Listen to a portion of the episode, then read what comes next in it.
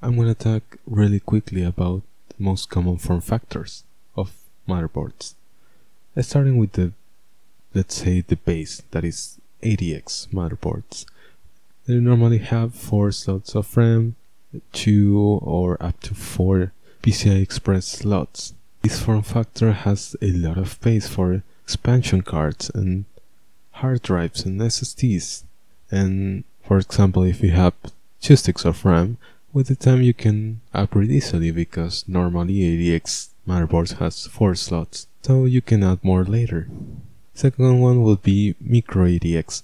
It's normally most common in cheaper motherboards, but there are more quality ones or more expensive ones. Normally they have two slots of RAM, maybe one PCI Express. In the cheaper ones and in the more expensive ones, you also have four slots of RAM and up to 2 PCI Express. It's a little smaller than ATX. You want to save some space and have a smaller case. The third one would be Mini ITX, which is the smallest one. It has only one PCI Express and two slots of RAM, but it can fit in the tiniest of cases if you want a really really tiny computer and there are actually smaller ones and bigger ones also but these three, I would say, there are the more popular ones.